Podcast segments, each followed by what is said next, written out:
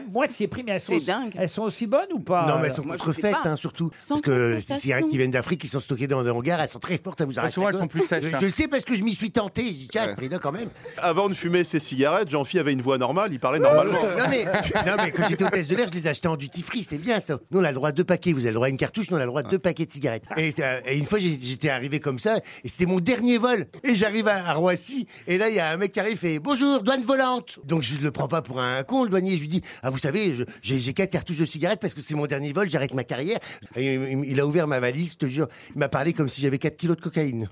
Il a pris mes cigarettes, il fait Vous vous rendez compte, vous avez explosé la franchise? Il a pris mes cigarettes comme ça, il les a en- enroulées avec, euh, tu sais, la ficelle et puis le- les scellés. Il a mis les scellés dessus. Et j'ai dit Quelle prise record ce matin Roissy Charles de Gaulle? Je, je les ai rachetés ce matin à Porte de la Chapelle.